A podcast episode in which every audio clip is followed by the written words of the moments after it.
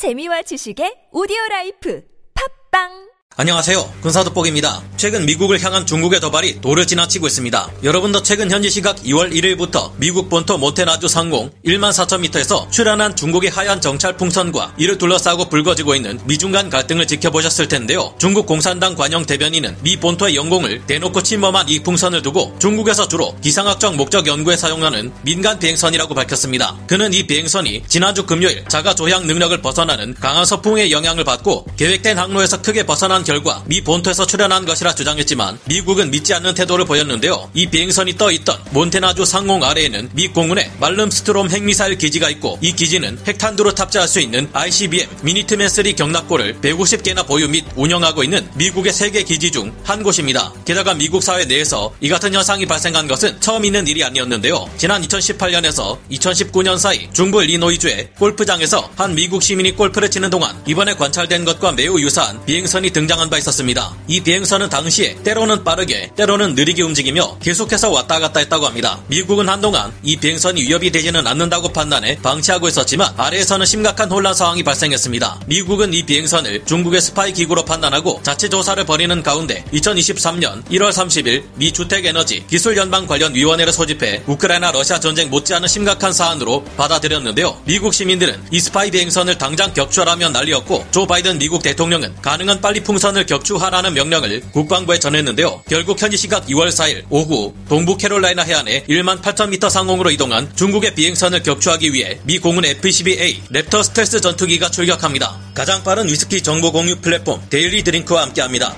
전문가는 아니지만 해당 분야의 정보를 조사 정리했습니다. 본의 아니게 틀린 부분이 있을 수 있다는 점 양해해 주시면 감사하겠습니다. F-22A 랩터는 이 중국 비행선을 격추시키며 수십 년간 최강의 전투기로 불려왔던 것이 무색하게 사상 첫 실전 기록을 남겼는데요. 당시 주변 상공에는 다수의 미군 전투기들이 비행하고 있었고 해상에는 함정들이 잔해를 수거하기 위해 대기했습니다. 다른 많은 전투기들은 놔두고 굳이 최강의 스텔스 전투기라 불리는 F-22A 랩터를 사용한 것에 대해 개인적으로는 중국에게 미국의 힘을 과시하기 위한 조치가 아니었을까 생각되는데요. 미국 국방부는 이 비행선을 격추시킬 경우 잔해가 지상에 떨어져 피해를 입힐 수 있다는 점을 우려해 지켜보고 있다가 비행선이 영토를 벗어나자마자 격추시킨 것인데요. 현재 미국 내에서는 이 비행선의 잔해를 모두 수거해 미 연방수사국 FBI 연구소로 옮긴 것으로 알려졌습니다. 비행선에 탑재되어 있던 장비의 잔해는 수심 14.3m 깊이에 바다에 떨어졌고 미 해군 소속의 타이콘데로가급 순양함 CG-58, USS 필리핀 시 알레이버크급 구축함 DDG-79, USS 오스카 오스틴, 상륙함 LSD-50, USS 카터 홀이 투입되었는데요. 미 정부는 이 비행선의 잔해를 모아 그 목적이 무엇이었고 정보를 수집하기 위한 장비를 탑재했는지 여부 등을 조사할 것으로 보입니다. 하지만 이 같은 중국 정찰 풍선 논란이 커지면서 이번 달 2월 5일에서 6일로 예정되어 있던 토니 블링컨 미 국무부 장관의 중국 방문이 전격 취소되기에 이릅니다. 로이드 오스틴 미 국무장관은 3일 우리 주권에 대한 용납할 수 없는 침해라 이번 사건을 평가했고 중국의 비행선이 격추되자 중국 외교부에서는 5일 필요한 추가 대응을 할 권리를 보유할 것이라 말하며 보복을 예고했는데요. 로이드 오스틴 미 국무장관은 격추된 중국 비행선을 두고 중국 정 정부가 전략적 장소들에 대한 정찰을 목적으로 띄운 것이라 주장했고 미국의 강경 대응이 나오자 중국 측에서도 심한 반발을 보였습니다. 중국 외교부에서는 비행선이 격추된 다음인 5일 성명을 통해 민간용 무인 비행선을 무력으로 공격한 것에 강한 불만과 항의를 표명한다. 미국이 무력을 동원한 것은 명백한 과잉 대응이며 국제 관례를 심각하게 위반한 것이다라는 주장을 내놓았는데요. 그러나 민간 연구 목적에 설비라는 명목 아래 얼마든지 군사 정찰 목적으로 사용할 수 있는 장비들로 미국뿐만 아니라 주변국을 염탐하는 중국의 행동은 어제 오늘 일이 아닙니다. 지난 4일 월스트리트 저널의 보도에 따르면 중국 방위산업체 등이 미국의 제재를 받는 러시아 방위산업체들의 전투기 부품을 팔았고 군사용으로 사용할 수 있는 수만 개 이중 용도 제품을 러시아로 넘겼다는 사실이 세관 기록을 통해 확인되었다고 하는데요. 과거 2021년 9월과 2022년 3월에는 대만 상공에서 이번과 유사한 풍선 형태의 중국 비행선이 등장했고 우리 시각으로 2월 3일 오후 6시 코스타리카의 수도인 산호세 상공에서도 중국 풍선과 같은 이런 물체가 나타났습니다. 2022년 2월 12일 아침 7시 7시 30분 필리핀 상공에서도 같은 물체가 목격 및 촬영된 적이 있는데요. 뿐만 아니라 추가로 확인된 정보에 의하면 이 같은 중국의 비행선은 지난 2020년 6월 일본에서 2022년 1월에는 인도에서도 관측 및 촬영된 바 있었습니다. 미국의 몬테나주와 워싱턴주, 코스타리카 등에서 발견된 이 중국 스파이 비행선은 8개의 태양 전지판을 가지고 있고 중심부의 특이한 형태의 원형 모듈을 가지고 있는데요. 현재 중국이 일부러 비행선이 편서풍의 영향을 받을 것을 알고 이를 이용해 정확히 미 본토의 전략 시설을 정찰한 것인지 우연히 미국 영공으로 들어가게 된 것인지 감론을박이 이어지고 있습니다. 군사 전문가들은 중국이 왜 굳이 첨단 위성을 놔두고 구닥다리 풍선 비행선으로 미국을 포함한 세계 각국을 정찰하려 했는지에 대한 여러 분석을 내놓기도 했는데요. 이번에 목격되고 격추된 중국의 비행선은 얼핏 보기에 매우 구식 정찰 기구로 보입니다. 하지만 이는 의외로 군사적인 목적으로 쓸 경우 상당히 효율적으로 사용 가능한 장비인 것으로 드러나고 있는데요. 이 비행선은 별 쓸모 없어 보여도 C4ISR 망을 이용해 고가의 정찰 위성들보다 저렴하면서 더욱 지속적인 감시 정찰 수단으로 쓰일 수 있으며 탄력 적이고도 효과적인 정찰 감시 자산이 될 수 있는 것으로 평가되고 있습니다. 군사 전문가들은 무기를 싣지 않은 풍선 같은 물체만으로도 미국의 안보에 위협이 될 수 있다고 경고하고 있는데요. 미 기업연구소 예비역 장군 출신 존 페라리 초빙 연구원은 이 기구가 미국의 영공을 비행했다는 사실 자체가 미국의 위협 감지 능력을 시험하는 용도가 될 수 있다. 미국의 방공망 허점을 찾는 역할을 비행선이 했을 수도 있다는 주장을 AP통신의 보도에서 내놓았습니다. 이번 중국 스파이 비행선은 최첨단 첩보 위성으로는 감지할 수 없는 저주파 라디오 주파수를 탐지하기 위해 선택되었을 것이라는 주장도 있습니다. 존 페라리 연구원은 중국이 이번에 비행선을 통해 저주파 라디오 주파수를 탐지할 경우 미국의 무기통신 시스템이 중국과 얼마나 다른지 파악할 수 있었을 것이라 추정했습니다. 그와 함께 중국은 미국에 이런 일을 할 수 있다는 능력을 과시했다. 다음번엔 이 풍선에 무기가 실려 있을 수도 있다는 경고 또한 잊지 않았습니다. 블룸버그 통신의 보도는 최근 전문가들의 의견을 인용해 풍선은 위성과는 다른 각도에서 시설물을 촬영할 수 있다. 풍선은 또한 예기치 못하게 등장하기에 미국이 비밀 자산을 숨길 시간을 주지 않는다고 전하기도 했습니다. 이번에 격추된 중국의 스파이 정찰 비행선은 상당히 높은 곳에서 머물렀는데 전투기나 정찰기들이 날아다니는 18km에서 28km 상공보다 더 높은 곳에서 주로 활동하고 있습니다. 풍선과도 같은 이 비행선은 상당히 높은 고도인 17km에서 42km 고도 사이에서 주로 발견되어 왔는데요. 이 정도의 높이는 인공위성보다는 지상과 훨씬 가깝기에 소음을 내지 않고 한 자리 오래 머물 수 있다는 장점이 있습니다. 이코노미스트는 관련 보도를 통해 중국의 스파이 비행선이 지상 가까운 곳에서 미국의 인프라와 관련된 정보를 취득했거나 통신 시스템의 단거리 고주파를 감청했을 수도 있다는 분석을 내놓았습니다. 그러나 싱가포르 라자라트남 국제연구원 RSIS의 벤저민 호 코디네이터는 무엇이든 중국이 미국에게서 정보를 빼내고 싶었다면 더 나은 방법이 많이 있습니다. 이번 사건은 중국이 미국으로 하여금 어떻게 대응하는지 보기 위한 것에 가까울 겁니다라는 의견을 BBC를 통해 내놓기도 했는데요. 카네기 국제문제윤리위원회의 아서 홀란드 미셸 연구원은 심각한 긴장을 일으키지 않으면서도 미 영공까지 침투할 수 있는 기술을 중국이 보여준 것이라 평가했습니다. 확실한 것은 중국이 갈수록 미국과의 군사력 경쟁에 있어서 정찰 감시 능력을 확보하기 위해 노력 중이라는 것을 가볍게 여기지 말아야 한다는 것일 듯합니다. 미 공군과 해군은 대만을 둘러싼 미국 대 중국 전쟁에서 중국의 각종 첨단 중거리 미사일이 항공모함 전단과 공군 기지들에게 위협이 될 수 있을 것이라 판단해 제1도련선 안에 집중되어 있던 많은 공군 기지들을 분산 배치하고 있습니다. 이 때문에 중국군은 각종 최첨단 중거리 미사일로 미군을 위협하기 어려워졌는데 이 문제를 해결하기 위해 정찰 감시 능력을 매우 크게 끌어올리려 하고 있습니다. 중국은 우주 정찰 감시망을 다양하게 구성하고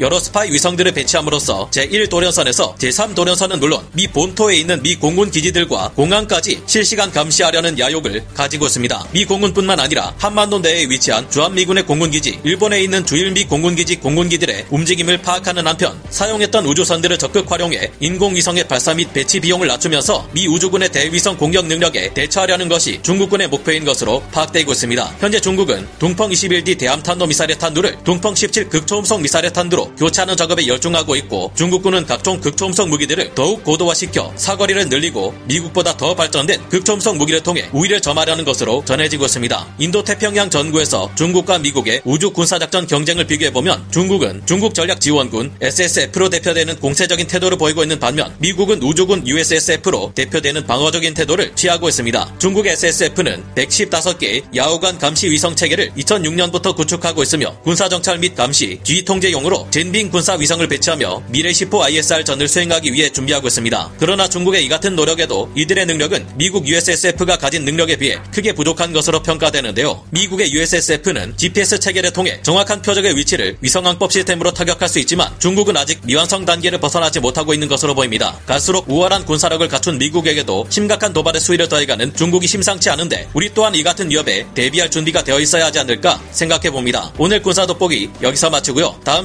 시간에 다시 돌아오겠습니다. 감사합니다. 영상을 재밌게 보셨다면 구독, 좋아요, 알림 설정 부탁드리겠습니다.